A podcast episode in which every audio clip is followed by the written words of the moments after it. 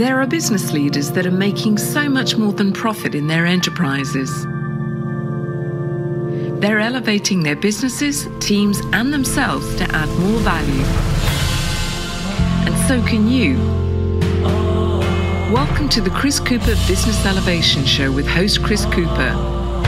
If you are looking for ways to elevate success while contributing to a better world, you'll want to listen in for the next hour. Now, here's your host, Chris Cooper. Hello, this is Chris Cooper. Huge welcome to the show today. I hope uh, you're well wherever you are uh, during these uh, these strange and unusual times that are um, spreading across the globe at the moment. Um, so, do hope everything is uh, is good with you. And today we've got another um, excellent show. We've got uh, Dr. Rona Mackenzie. We're going to be talking about um, about really um, developing your career, about reinventing your future uh, today. Before we do that, I want to just say a big thank you to my guest last week. We had Rick Moore on the show. We were talking about overcoming resistance, and I, I love that show with uh, Rick last week. I think I think the we all experience resistance during our, our work lives, but we have probably our family lives as well. Certainly, if you've got children. And uh, last week, uh, Rick and I were talking about uh, you know the different strategies to overcome resistance through all of the work that he's done with uh, work with government organizations around the globe etc and i think this is a really important topic. Um, and i think one of the things i took from that show was when it comes to resistance people are going to resist you if they don't understand it uh, what you're what you're saying. They're going to uh, resist if uh, they don't like it because they're worried about their own jobs and careers and what it means to them. And they're also going to resist at a third level if they don't trust you. And, and you've got to get all of those things, get it clear, help people to understand the implications on themselves. that uh, it's it's okay, hopefully, um, and present a better future. And you've also got to uh, ensure that people trusting you if you want to overcome that uh, that resistance. But have a listen to that interview. Um, it got really good feedback from people, and I, I, thought it was a really great, great conversation.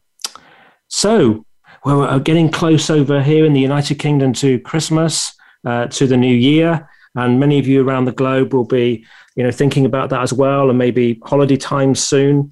And you might be thinking right now is what am I going to do moving forward? What is um, the future that I want to walk into? And perhaps it's time for a career change.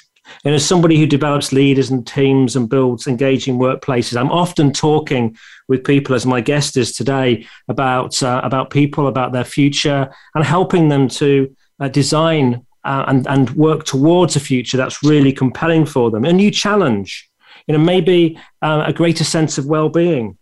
You know, perhaps you're just stuck with with what to do next, or maybe you've been offered something and you're considering what are the different um, different options. And if any of these ring true, I think you'll find the interview today and the conversation with Rona Mackenzie really, really interesting. And and Rona has um, had a, a, fascinating career and a very varied career. And I can relate a little bit to that myself with the different aspects of work I've done. Um, Rona's worked from, um, she's developed her, her, experience through the world of school leadership uh, and management. She's been a, the chief operating officer of a luxury jewelry company. Uh, she's been in a senior um, sales role in cybersecurity. And today, uh, she tells me that she has found her dream, dream consultancy role uh, working with the Inspirational Development Group. Uh, which, um, which, works um, internationally and supports the growth of the next generation of global leaders. So, if you want to reinvent your career at the moment, come and listen to this conversation. Take a, a, notepad with you, and I'd just like to say a big welcome today to my guest, Dr. Rona Mackenzie. Hi, Chris. Thanks so much. It's lovely to join you today. It's lovely to join you as well. Um, I'm just looking at your picture on on Zoom at the moment, and I'm trying to work out is that is that Lake Louise or Moraine Lake? Is, is that oh, Canada? I think it looks. Um, it is, yeah, it is. Um, my partner's Canadian, and we went out to see his family in October. That little gap in the in the last crazy couple of years where we could actually go overseas, and so we stood there at the end of Lake Louise, and it it is just so beautiful. Uh, I was born in Scotland, and I love the mountains, so yeah, I feel a real sense of belonging when I'm there. Oh well, I'm, I'm, just. I think I'm probably stood about the same spot with my wife, and, uh, and and we we we love the mountains of Scotland. In fact, I think in 2019 I went up six times. I think because I just love that. I love Scotland. It's beautiful. It's beautiful. So tell tell us where where in the world are you now, and and how are you preparing for this festive season in these uh, rather unusual times? Yeah, so I'm, I'm sitting in my little home office in uh, Tuxford, which is in Nottinghamshire, in the East Midlands in the UK. Um, it's extremely foggy outside. In fact, I could probably be anywhere in the world because I can't see anything for more than about 50 metres. Um, and my partner, uh, Stefan's next door. I'm working hard. Our Labrador is downstairs, Olive. um, and we are planned for Christmas. So he loves Christmas. I, I'm kind of normally late to the festivities, but he's a real big fan. So the tree's up, the presents are wrapped, and we are good to go next week. Oh, lovely, lovely. You, I bet you're probably only about 30 miles away from me, which is quite unusual actually on the show. Sometimes thousands of miles apart. So, so uh, and actually, what I'm quite interested is I can't see fog where I am. So, interesting.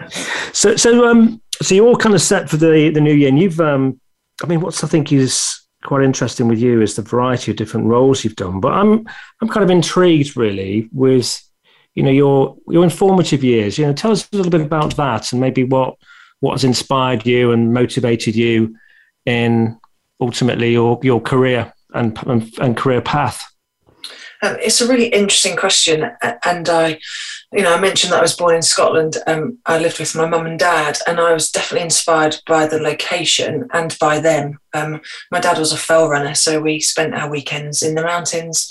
He was running up and down them um, very fast, and my mum and I would wander up um, and then wander back down again. Uh, and I remember having the biggest rucksack ever, which I slowly grew into. Um, but also, my mum and dad helped to develop, or for me to develop, a real sense of curiosity, um, a love to learn and an ambition to do well. My mum went into nursing and my father into the Air Force when they were teenagers, and they worked very, very hard. Um, and whilst we didn't have lots of money, they provided endless opportunities for me to learn things. Um, and they saved and invested in their education. So, my kind of early teenage years, I remember them both hard at work in their evenings on their Open University degrees um, and multiple other qualifications. And I, I learned that if you were curious and you invested your time and whatever money you had into learning, uh, it really brought lots of happiness and, and lots of an interesting future. Um, and it didn't mean that if you couldn't do it when you were 18 or 20 or 30 or 40, it was irrelevant. You could do it anytime. Um, so yeah, they they instilled it in that that in me in a young age, but I, I don't think they necessarily meant to.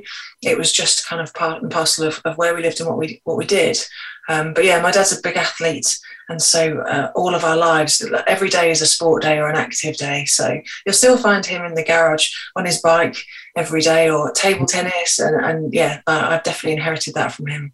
Fantastic. Probably find him on Zwift somewhere then. yeah, exactly. Do that as well. Yeah. I mean, fell, fell running is actually a it's an incredibly challenging sport, isn't it? And the, the speed uh, they uh, they they come up and down is just unbelievable. Absolutely, I, I like to walk. Um, definitely not to run up the mountains. I did inherit that bit from him. I did. I did a few years ago. I did an event. Did manage to run up and down seven Munros in a day wow. as part of a part of the event, and I've not been able to run since.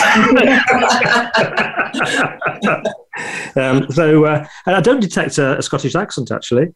No, we moved when I was um, about seven, and uh, and then since then I've lived in lots and lots of different places. So I guess I lost the accent quite quickly. Although my granny, when she passed away, I don't think she lived in Scotland for about fifty years, and she retained her accent till the day she died. So mm. yeah, but no, I lost mine quite quickly. I guess because of my age. Yes, yeah. So, so tell us a, a, bit then about the variety of careers and roles that you've had, and I'm I'm intrigued as to whether there was a you know a common purpose, a common thread between these roles, because there've been you know quite you've been quite a, a number of different roles and sectors. Yeah, I think um, the, my love for being active and playing sport led to me training to be a teacher. Um, I, I, did think once upon a time I might be a nurse, and I picked my A levels because of that. And when I was honest with myself, I realised that I'm not really great with blood and gory bits, and so it was not going to be very good. Um, and one of my um, mum's friends was a PE teacher, and she said, "Well, all you do is play sport. That's what you love. Why don't you go and learn to teach that?" And I guess I probably didn't know at that time that that's something I could do. So I went off to university. Uh, it was a college then, Bedford College of Physical Education. I was proud to be there, and I spent four years learning to teach. Um, and I loved it. I really loved it, and went off after that to teach um, down in Reading. And in that first year of teaching, I was asked to become a pastoral leader, a deputy head of year. And I realised that I had a real fondness for working with students in terms of their personal development, and particularly those who found school hard or challenging. Um, and so I spent nearly four years in that school. And during that time, I worked in lots of different pastoral roles and then moved on to a new job where I um, worked both teaching PE, but I also set up a centre for students who had what we called then um, behavioural, social, or emotional difficulties. Um, and I found that fascinating and rewarding uh, and challenging in every way. Um, but the school offered to pay for me to do a master's in special needs. And um, I distinctly remember saying that I didn't think I was clever enough to do that. Um, I got two D's and an N when I did my A levels. And uh, I went and did my first degree and I thought that was probably my ceiling. But they didn't agree um, and they funded my master's. And it, I guess what it showed me was that I love to learn, and there were great opportunities out there. And because I'd started that a little bit later than others, it didn't matter. I could do it any time. So I, I then went off and worked in four other schools around the UK in all sorts of jobs. Um, both in kind of curriculum jobs as a, an assistant principal and special needs um, and as a deputy head.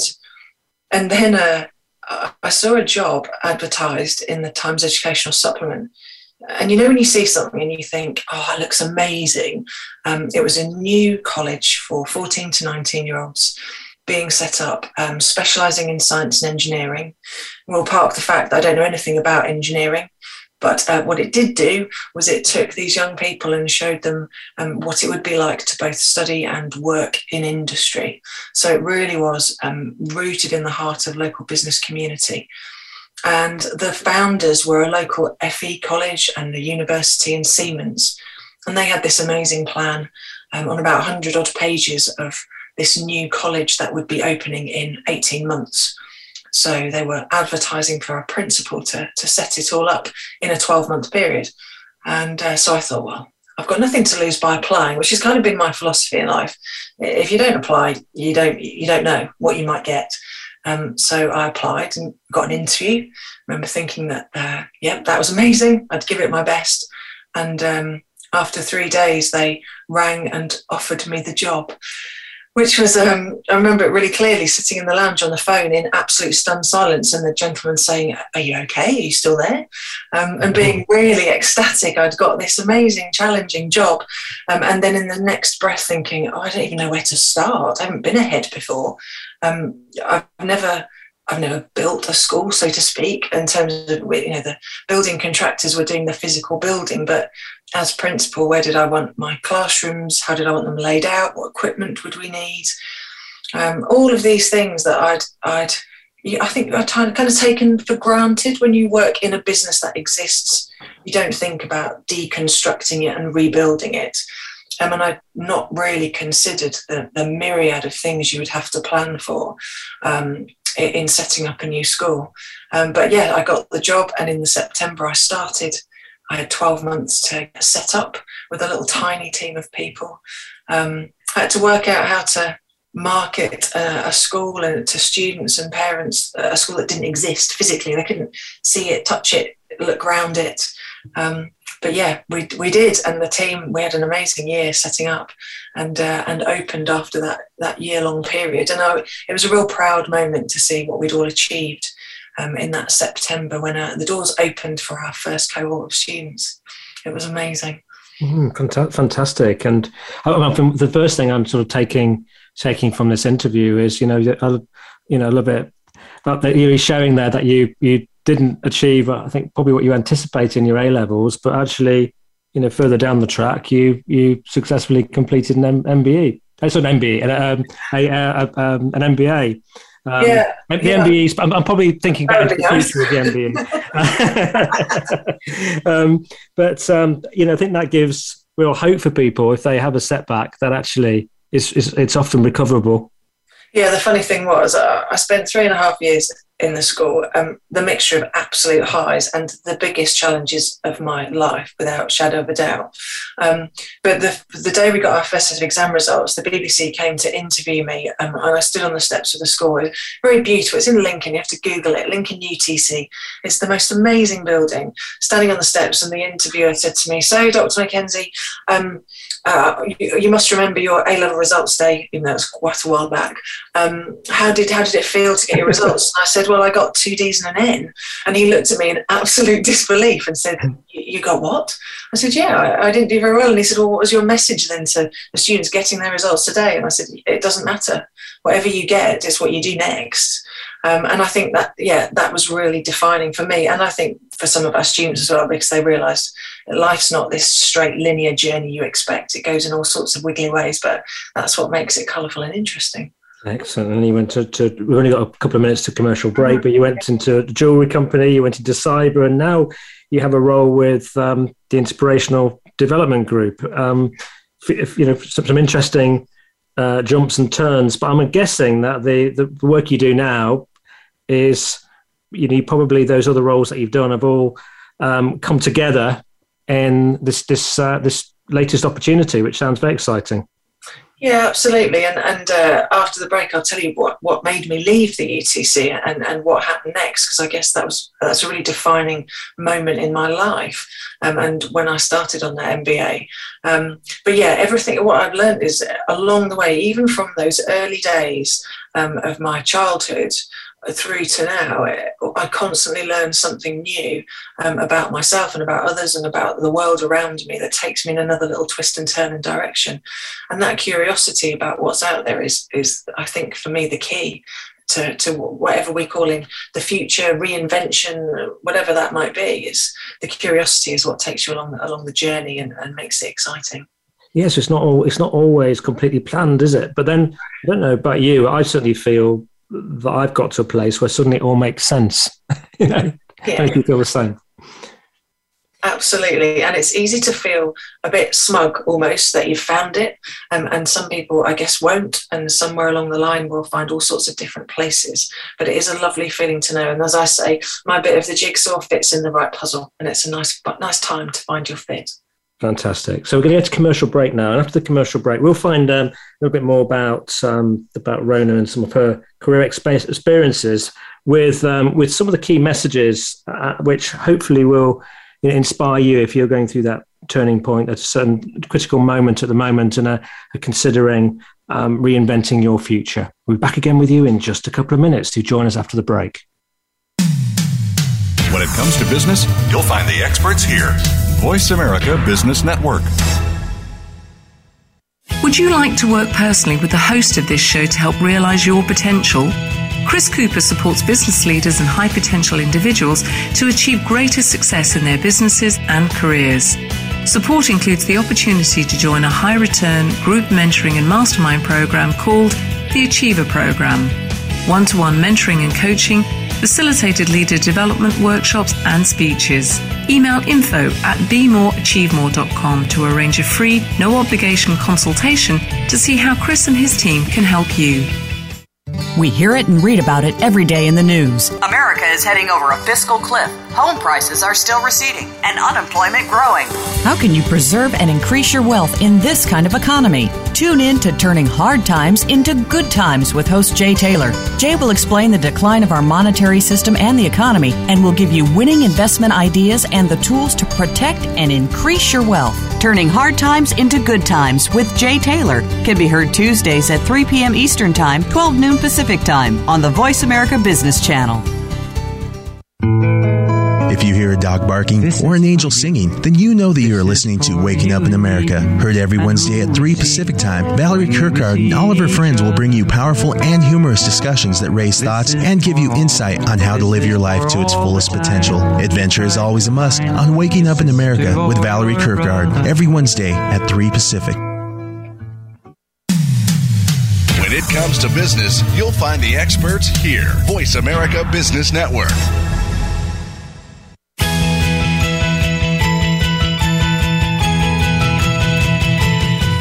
You are tuned into the Business Elevation Show with your host, Chris Cooper. If you have a question or comment about our show, please direct your emails to chris at chriscooper.co.uk. That's chris at chriscooper.co.uk. Now back to Chris Cooper. Hi, this is Chris Cooper. I'm with Dr. Rona Mackenzie. And um, we were just chatting uh, before the break about some of Rona's experience. And, you know, I took a message there around, uh, you know, just uh, if you, you know if you have a setback, you can get back on your feet again and uh, progress. And uh, Rona's a really great example of that, and ended up, at, you know, it was at a point where she was uh, leading Lincoln UTC uh, and. Uh, and and found ourselves on the ste- steps of the building being interviewed about her experiences. But Rona, you decided to at some point you you clearly decided to leave that role and you you moved on your career. And I'm kind of intrigued. You know, is it is it good to specialize and become an expert in a field or or I wonder with you, are you someone like uh, a little bit like myself who really enjoys variety and is prepared to go with serendipity a little bit sometimes? Yeah, it's interesting. I think when I worked in education, I thought that that's where I would always stay. Um, and I guess I also got onto that that stairway of climbing the ladder, so to speak, of responsibility, taking on new jobs. And then when I got the ultimate, what I thought was the ultimate job, um, uh, there were many parts of it I loved, but I remember after that exam result day, about a week later, I was down in London at a glitzy event, um, at some award ceremony I'd been invited to, coming home on the train, absolutely exhausted and thinking, how can I be exhausted? It's the first week of term. Um, and I know that teachers, head teachers listening will, will appreciate that feeling at that time of year. And I just realised I was spending too much of my time doing the things that I didn't love as much. So, uh, government dictating what was important education, exam results, Ofsted accounts, um, progress measures. And I knew that that wasn't the be all and end all. And I wasn't spending the time I wanted to with, with young people. And so I decided I would leave. And it, was my baby, in inverted commas. You know, I'd set it up and I was really proud of it. So leaving was difficult, but but I knew I was in the wrong space. That wasn't to be my future. Um, and so I resigned and I left that Christmas. So I, I left on the 31st of December and the 1st of January, I went from being a principal to being a student, which is the weirdest thing. Um, and I think if anyone ever does change role that drastically, um, just being appreciative that that loss of identity can be quite crippling at first because I suddenly didn't know who I was. I'd been I'd been somebody, and now I you know I used to say I used to be a head. I'd meet people and say I, I used to be a head teacher, um, and was very proud of that. But I hadn't realised that I could be equally proud of the fact that I was now an MBA student.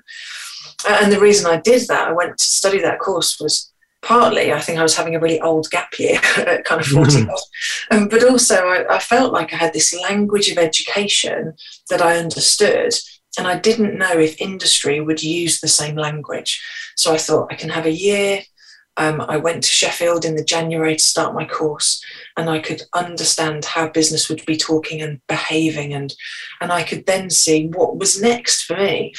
And I actually learned that the language is the same, you know, tons of acronyms, um, and I had a load of experience and skills that translated perfectly into business language and skills. So, you know, what next was really my question, and I didn't know, but I I had a really odd encounter, odd in the sense of unexpected. Um, standing on Newark uh, station platform, about to catch a train to London with my mum, bumped into a chap I knew who was a CEO of a luxury jewellery company, um, hand making the most amazing pieces of jewellery.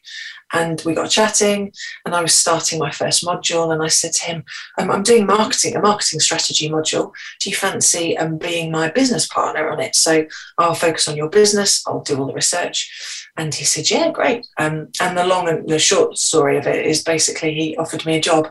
I wrote him 120 odd pages of research. Uh, and in okay. turn, he said, Why don't you go and work with me? so, so, I did. And people thought it was absolutely bonkers. Um, but it was a perfect fit. He was a great guy. He is a great guy, still friend of mine. Um, he helped me to learn a lot. And I, I, worked, studied with the Gemology Institute of America, so I could learn about gemstones and metals and techniques. Um, I was I did learn that I'm really rubbish at window displays, um, but mm-hmm. I do have a creativity I didn't know about. It turns out that if you if someone walks into a shop and they want to buy jewelry, I have a, a good sense of knowing what colours and designs and shapes would suit their their hands or their neckline. So I learned lots. Um, and yeah, I had for nearly four years with with David and the team and then the pandemic came, of course, uh, towards the latter end of that. And I, would always thought I'd go and do something different, and I didn't know what that was. Um, and oddly enough, our accountant said to me um, she was working with a company who were looking for someone to work in business development, and um, was I interested in supporting them in cybersecurity? You know, another industry I knew absolutely nothing about.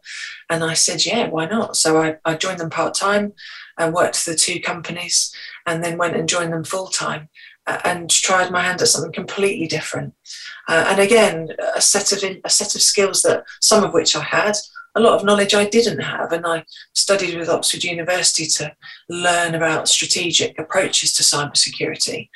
Um, and I spent a year, yeah, looking at marketing and sales of cyber. I mean, I'll be honest with you, it absolutely frightened the life out of me. Um, I was that person who didn't really think much about their passwords before that job and then became the one.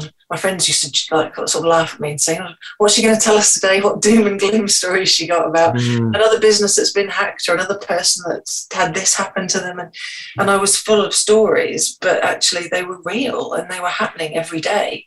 Um, and so it was easy to be passionate about helping people to keep themselves secure. Um, so yeah I, I, I'd I had a fun year with them, but I, I realised that I was, I, I kind of see my life as I'm a piece of a jigsaw and I'm looking for the right jigsaw for it to fit into in terms of work. And uh, my piece just didn't quite fit. I am, uh, whilst marketing and, and, sales is interesting, it, it's not my natural, it's not where my passions lie. Um, and so I said, It's been amazing, thank you. This isn't the right fit. And if it's not the right fit for me, it's equally not the right fit for someone else in terms of a business. So I said, right, I'm gonna I'm gonna resign and take a break and and see what happens next, mm. as they hmm. say. So I mean, it's really interesting that around. Um, I, I, you know, one of the things that really it's impacted me big time was about 15 years ago. I I had come out of a, a board director role in a huge huge corporation um, through to setting up a consultancy with with uh, about 25 staff ultimately, and I'd sold my share because it didn't quite fit my values. And and I, would look back on my career, which had been I've been in sales, sales but for Mars for a long time. Um, um, but I worked in sales, marketing, procurement, HR, training, logistics. Um, so huge different moves around in different kind of functions. But there was I, I, I felt I was drawn to people, and I, I did a particular diagnostic tool which um, showed that you know, people was where I was in my greatest flow and where I was happiest in, in connecting with with others and new business development, but also coaching, training, facilitating. And based upon that, I decided to reinvent my future going forward. I thought I, I, I loved it when I was leading divisions and teams and and people, um, and that's where I was at my happiest. It wasn't looking after logistics for five and a half thousand pubs and restaurants. The detail was just too over over detail for me. But but once I realised where my particular flow was and what I was particularly good at, um, you know, I've spent the last fifteen years ensuring that that's why I spend my time.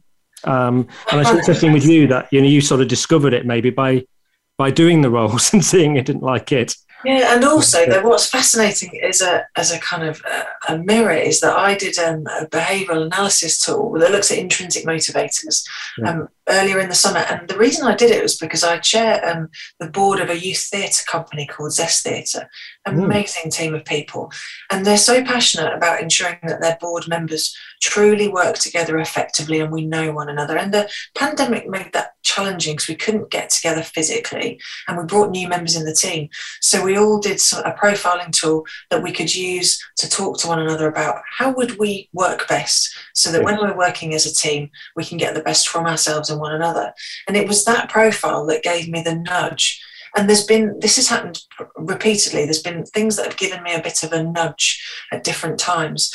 And because what it was saying to me was the the way the, the environment you're in in terms of um, work isn't suiting you and your intrinsic motivators. So it wouldn't matter how much i tried to change things it just wasn't quite right.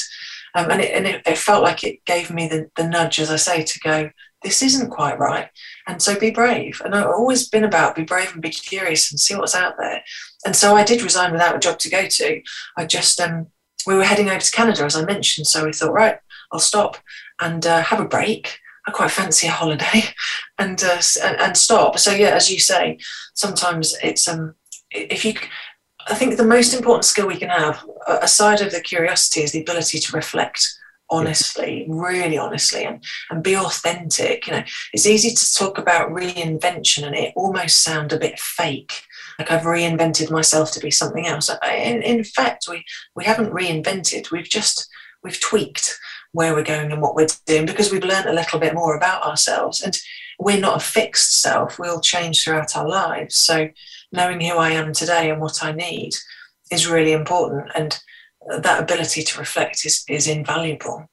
Yeah, I, I, could, I couldn't agree more. I, I think uh, once you've got a sense of your purpose and maybe where you're most naturally in and out of your flow, uh, and then perhaps, you know, I think vision sometimes is very very very helpful. Um, I think it's uh, I, th- I, think it's what you know that reinventing yourself, your future.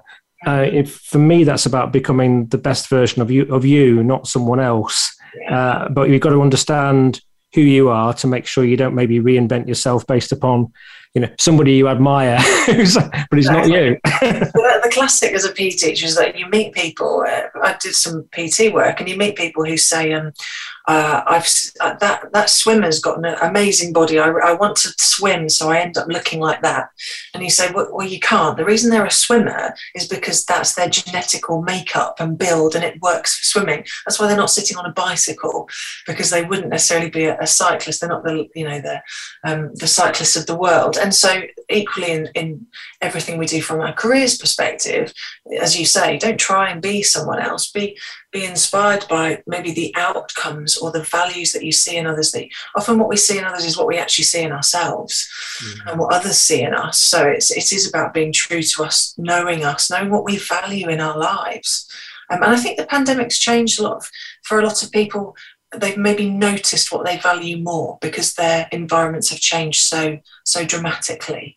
It's helped them to actually have a little bit of time to stop and say, is this what I want for my one life? So I always talk about the fact that we have one life, one opportunity, no idea how long it is, no idea when it will stop. And I don't mean that to sound kind of miserable, but what it means is make the most of it. You know, if it's not fun, why do you do it? Because you only get to do this once. So you, you do. Do you think? Um, do you find? Do you find that leave maybe in leaving a legacy is a, a motivator for people um, and for you? you know, just thinking about you know starting with the end in mind really imagining yourself sitting there when you're 80 sitting in a chair with your famous favorite drink and just being able to look back and enjoy it all over again realize you've made a contribution because i mean interesting at the moment we're at a time in history where the world's in you know is, is in a real crisis probably the biggest crisis um, globally that any of us have experienced in our lifetime um, almost this the win- winter in terms of a cycle uh, of uh, around the globe. And I, I get, a, I have a feeling that it's not a dress rehearsal anymore. If you've got the skills and abilities, go and plug yourself into something that's worthy, that helps contribute to a better world.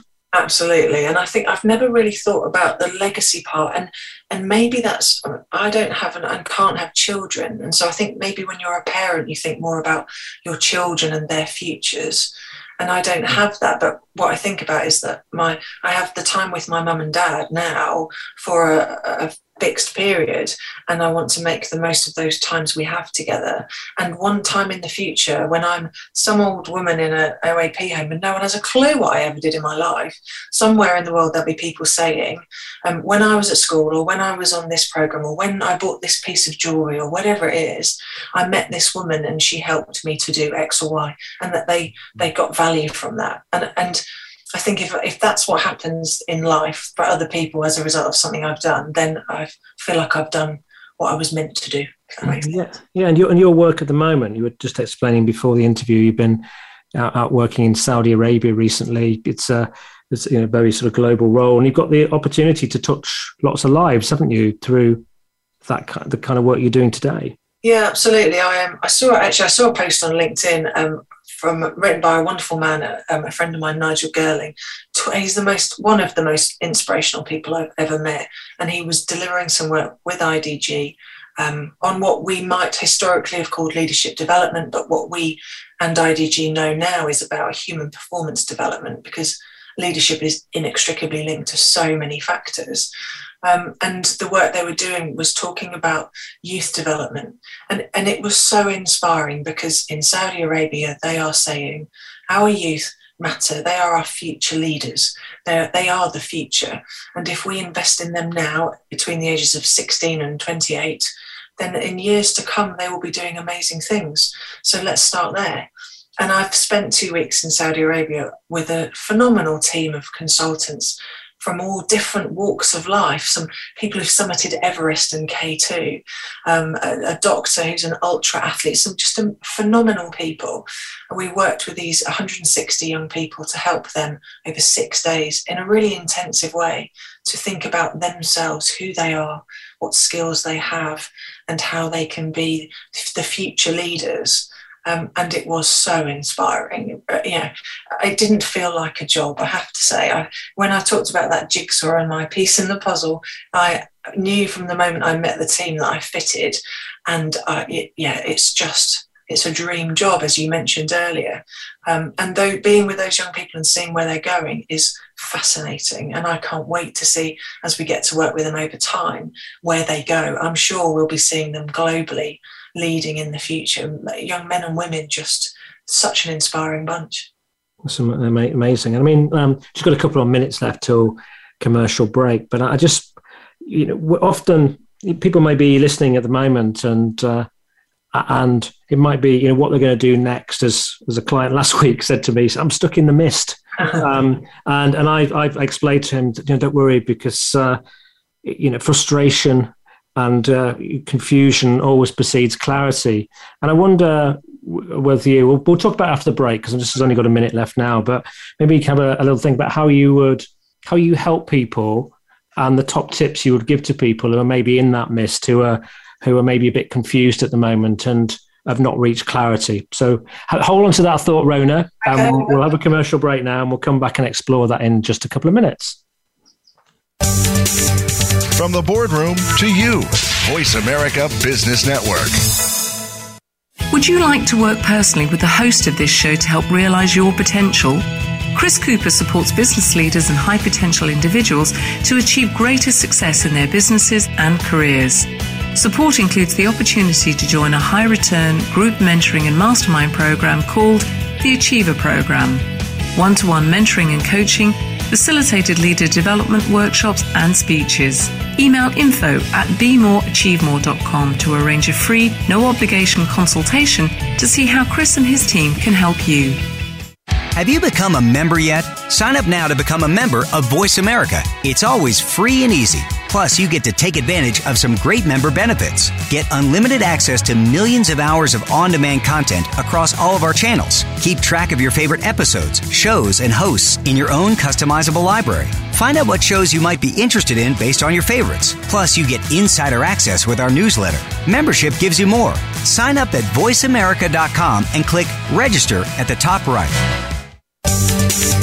From the boardroom to you, Voice America Business Network.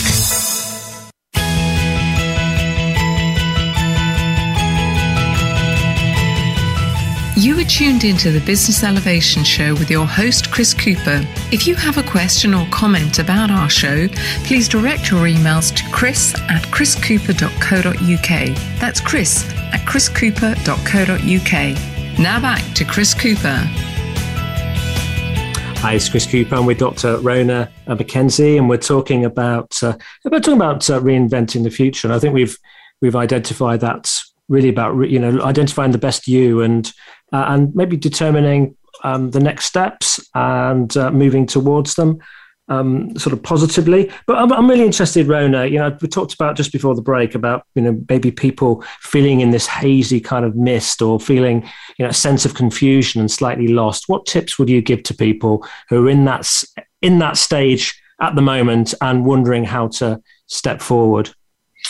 Yeah, I mean, it's really complex, isn't it? And I think underpinning it all is if we if we take good old Maslow's hierarchy, and if you're not having your basic needs met, food and shelter, um, you don't have that income or relative security that income can provide, or support from friends and family. It's it's very very difficult. So so these tips almost come with an assumption that those things are in place because uh, change reinvention is very challenging and it's messy and and complicated and time consuming and I mean, we don't necessarily get it right first time or, or indeed ever. Um, but I think the first thing is what we're doing now, which is talking out loud, thinking out loud. Because um, I've just worked with some young people who were writing marketing um, pieces and they were writing, and when they read them, they were reading them in their own heads. But once I got them to read them out loud, they heard the words in a very different way. And so finding someone that you trust and that you can think out loud with um, who is a supporter of yours, but equally who will gently challenge uh, and ask the questions that you might not necessarily have asked yourself. Um, that conversation is really, really valuable. And then knowing why you're changing, what for, who for. Um, so often, you mentioned it earlier, we're, we're changing because we've seen someone else do something and we're trying to be like that but but our narrative needs to put us in the driving seat. So we lead our reinvention. It's not led by others. Um, and i talked to earlier about what, we, what we're valuing in life what motivates us you know um, what makes us our best selves and equally what triggers we might have that make us a lesser version.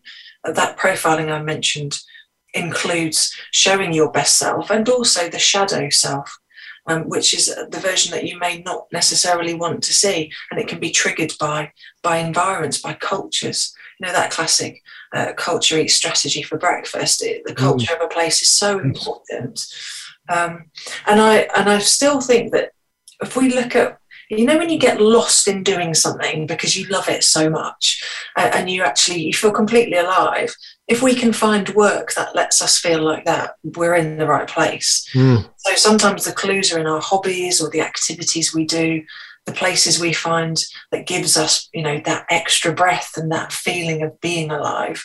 If we can kind of capture what those qualities are, then it, I think it helps us to almost map out a potential future. So throw away what you think your identity is, like I did. I'm not a head anymore. I'm, I'm me and I've got all of these different skills and bits of knowledge and, and what might I want to do next. I study all the time. I started a new course last week um, on equality, diversity, and inclusion because I realise I, I, don't know enough. I mean, I, I never will, but I, want to know more and understand more. Um, and so that process of learning often takes us in a journey that we tend to learn things because we're interested and when we're learning them that's the direction we should be going in and that might then lead to a new opening a new opportunity I, um, I was looking at some some colleagues in the East Midlands were working before the pandemic, and they set up a brand new business in the pandemic um, called the Colleague Box, and it's a, a box where they will um, it can send out to your employees gifts and things for them to receive through the post the business has done phenomenally well. But what they did was they they did what they're passionate about and what they wanted to do, what's in their hearts. And if we can find that, then um, work won't feel like work. It'll life will feel like it's all mixed up. and We can get lost in in the kind of beauty of all of it. Fantastic. I like that, and I, I found that very fascinating. Actually, people who have uh, who have thrived during the pandemic. Um, yeah. We had a, a, a, gentleman on the show, um, uh, Haroon Danis, recently, uh, who um, I, I was one of 18 people who wrote um, a chapter in a book called Play the Game, uh, which was a collaborate, collaborative book, which uh, just heard, I think it's going to be on the shelves of W.H. Smith's and uh, Waterstones, I believe. So um, that's quite exciting. But he, he, he um, I've interviewed a few of the the, the other individuals in, in, in the book, and he has a business called Skin HQ, and they had three three sort of stores before the pandemic. And by the time the pandemic was was uh, you know, kind of felt like he was coming to his end about September. He had 36 um, around the world. And, and, it just show, and he did it all through his laptop. And it just shows, doesn't it? Um, I mean, there were they were licenses and etc., but there were 36 operating, and uh, and therefore there are opportunities even in a pandemic to to grow. And, and I wonder, I wonder how are you? What are your recommendations for people who maybe have you know they're they may be feeling a bit down, a bit a bit worn down by the pandemic, or and maybe maybe their jobs. Um, there's a lot of people working very very hard, particularly in you know in, in, areas like medical and education where you came from, and maybe feeling a little bit low right now. Have you got you know, and but you need actually to to be able to reinvent that future, and they need their energy much at a much higher kind of frequency. Any tips for you, from you on how to keep your energy and forward momentum high? It's really challenging, isn't it? Because I know that if you asked me that question when things have been challenging in the past, I, I would have found it difficult to answer.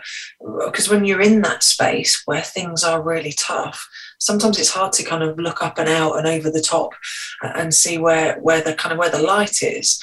Um, but a, a, couple of things that I think have always rung true for me is that I know who my cheerleaders are, and I don't mean to sound that a bit bit twee, but the people that love and support and care for me as me, um, and who are always there, and who we take time. To, they might be friends or family, colleagues, people that we've got to know. Um, LinkedIn's been a great source of new friends, inverted commas. You know, people I've got to know online over the last year who are doing amazing things, and I've read their work and been fascinated by what they do, and joined them on Zoom and had a chat and got to know them a bit better. But but those cheerleaders who really value you are the ones that will re- help to refuel you with with that positive energy. And knowing what really makes us come alive. So I know that this morning I woke up and I felt pretty tired and I went swimming and I felt a million dollars afterwards. Um, and I know that it's exercise and being active that make that brings me back to life, whatever's happening. And if you can work out what that thing is, um, then that really helps. But also trying new things. I tried Tai Chi last month. Um, I tried mm. it because I'm a bit busy and active and like don't stop. And I thought mm. I'll try to learn to be more mindful in the moment.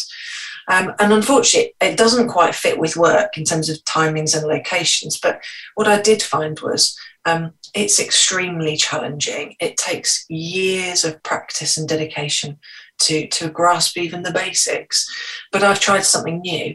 Um, next in the next few weeks, I'm going to be trying a new activity. Uh, I'm going to go crown green bowling um, because uh, my granddad used to do it, and when he died, we inherited his bowls. And I thought, I've never tried it before. Let's have a go. So I think that the art of trying something new. Uh, when I was forty, I did forty new things. Some of them weren't very exciting. I learned to make bread by hand, and yeah. I'd never been to um, the opera, so I went and bought the cheap seats at the back and had a listen. But by trying new things, um, it does give new kind of extra nuance to your life and and you never know what you'll find that you might suddenly like and that could end up being your new future. I love that. 40, yeah, 40 new things. Yeah, like so I remember I was 40, my mum was 70, and I said to my mum, Mum, I'm going to do, I did 30 for my 30th birthday, I'll do 40 for 40. I said, What about you? She said, I am not doing 70 new things this year. I will be exhausted. So uh, my partner's 40 next year, so we start on the 1st of January, it's 40 things. Um, don't know what they're going to be yet, but how much fun are we going to have? Fantastic. Yeah, it's just get a bit harder, doesn't it, as you get a bit older? yeah. so you might, yeah, unless you, uh, yeah, maybe it's um, could, it could be um, seventy new things for the, for the next decade or the next five exactly. years for your yeah, mum. Exactly. Yeah. yeah. We'll get her in. yeah, get, we'll get we'll get her we'll get her on. She can explain to us what she's done in a, a year or two's time if she, she wants. Would love it. She would love it. yeah, that that would be that would be great. I do I do wonder um, it depends on your relationship with people, doesn't it? And you, you, you sound very close to your your family. Um, but are family and friends always the best people to, you know, to to bounce things like this off? Because um, sometimes people are very happy to, you know, to um, to not see you making massive change. You know, yeah. sometimes a secret bit inside them which kind of might might sabotage what you you know your potential if you're not careful is, is it better to speak to people who don't know you quite so well sometimes to you know get that perspective from them, or people who maybe you, you work with who who, you completely are completely impartial. That's probably the word. Yeah, I think that's interesting because um, if you some of that takes real inner confidence to ask for feedback and then hear it in the right way, hear it in the way it's intended. So hear it for the positives, even if it feels like it might be challenging. But I think you're absolutely right, asking all sorts of different people um, that you trust, and but importantly, who's um, who you respect, and that you respect their opinion, because then you'll be listening to it in the right way. Um, if you can do that, absolutely, because um, I'm very fortunate. I'm very close to my parents, and we have a great relationship. And I know that they um, are, are, typically honest with me, but I'm sure at times they haven't quite been. And not that they've hidden things, but they might not. You know, it might be difficult. I'm sure when I was at the UTC thinking of reti- of leaving, they would be saying, "Yeah, I think you should." But I, I didn't ask them. Um, I asked those closest to me in a professional way um, as you say, and I found that really helpful. So it is important to know who you can trust and respect. And also, sometimes we have people, I talk about like having our bench. Sometimes you have to substitute people off for a bit. If that negative voice is coming through and it's not helping you, then um, yeah, definitely time to give them a break and, and ask someone else for some feedback. Yeah, I like I like that idea. You're thinking about who your who your bench is, who who are maybe yeah. who are maybe the three or four people uh, sitting on your bench who are absolutely impartially on your side. Absolutely, yes. Because um, I, I just got to remember that sort of when I moved from uh, from corporate and parents was a big thing for me coming out of a small a steel town to go to college. No one in the family had done it before to university, and my parents supporting me through that. And then having all these these different jobs, and getting to a, what seemed like a dream job, and then you know, ultimately giving it up to set up a company and then giving that up to reinvent myself. And I think um, it was a time my parents thought I was completely bonkers. my, my, wife was ringing, my mother was ringing my wife up and said, "What's he doing? Well, he's pressing buttons on his computer, and what's he doing?" Um, and they, you know, it was hard to get the head round. It was yeah. really, it, was. Um, a family member said to my wife, said, "You know, you you married, a, you know, a, a, an executive who was earning earning a really good salary, and um, you know, how do you how do you feel about him now? Because he seems to have given it all up, and and my wife said, well, he's happy. Exactly. Um, and that was that was quite nice to get her support, really. Absolutely. Um, which made the other person think, hmm, yeah, my husband's earning a fortune, but I never see him. so, uh, so yeah, I think happiness is impor- important. Absolutely yeah, definitely. So we just got we just got a couple of minutes now until uh, until um, we we need to finish. And you know, I've, I've taken a lot from this interview about uh, you know about being you know open to change about uh, you know if, if, if maybe you like you and your your A level exams you know that doesn't define you. You can go out and you can um, you can you know get a mba you can become a become a doctor. It doesn't need to limit you. And then I'm, thinking about the serendipity that you had. Noticing that you know the the chap that you spoke to at newark station uh, that you bumped into which led to a, an opportunity. And you know being cu- curious and and keep on studying keep on learning and then exercise and uh, and having your bench. So lots of really interesting interesting different thoughts and reflections there. So I wonder, do you have a, a final message that you'd like to leave us with? I guess it's a bit of a cliche, um, but but we do have one life, one life of a kind of ind- indeterminable length. So, and, so um, five seconds, ten seconds. Sorry, my I fault. would say no. Live with curiosity, with passion, and with gratitude, and have fun. Because if it's not fun, there's no point.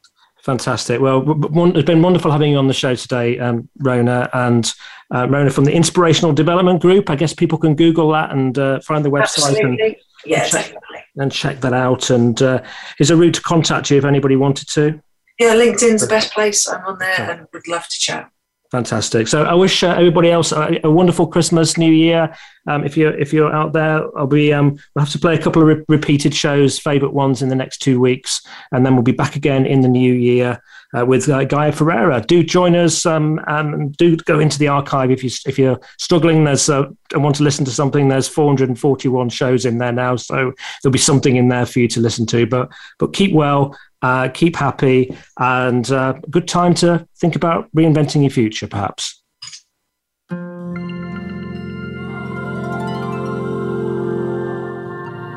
We thank you for listening to the Chris Cooper Business Elevation Show. Please join your host, Chris Cooper, again next Friday at 8 a.m. US Pacific Time on the Voice America Business Channel. Be more, achieve more.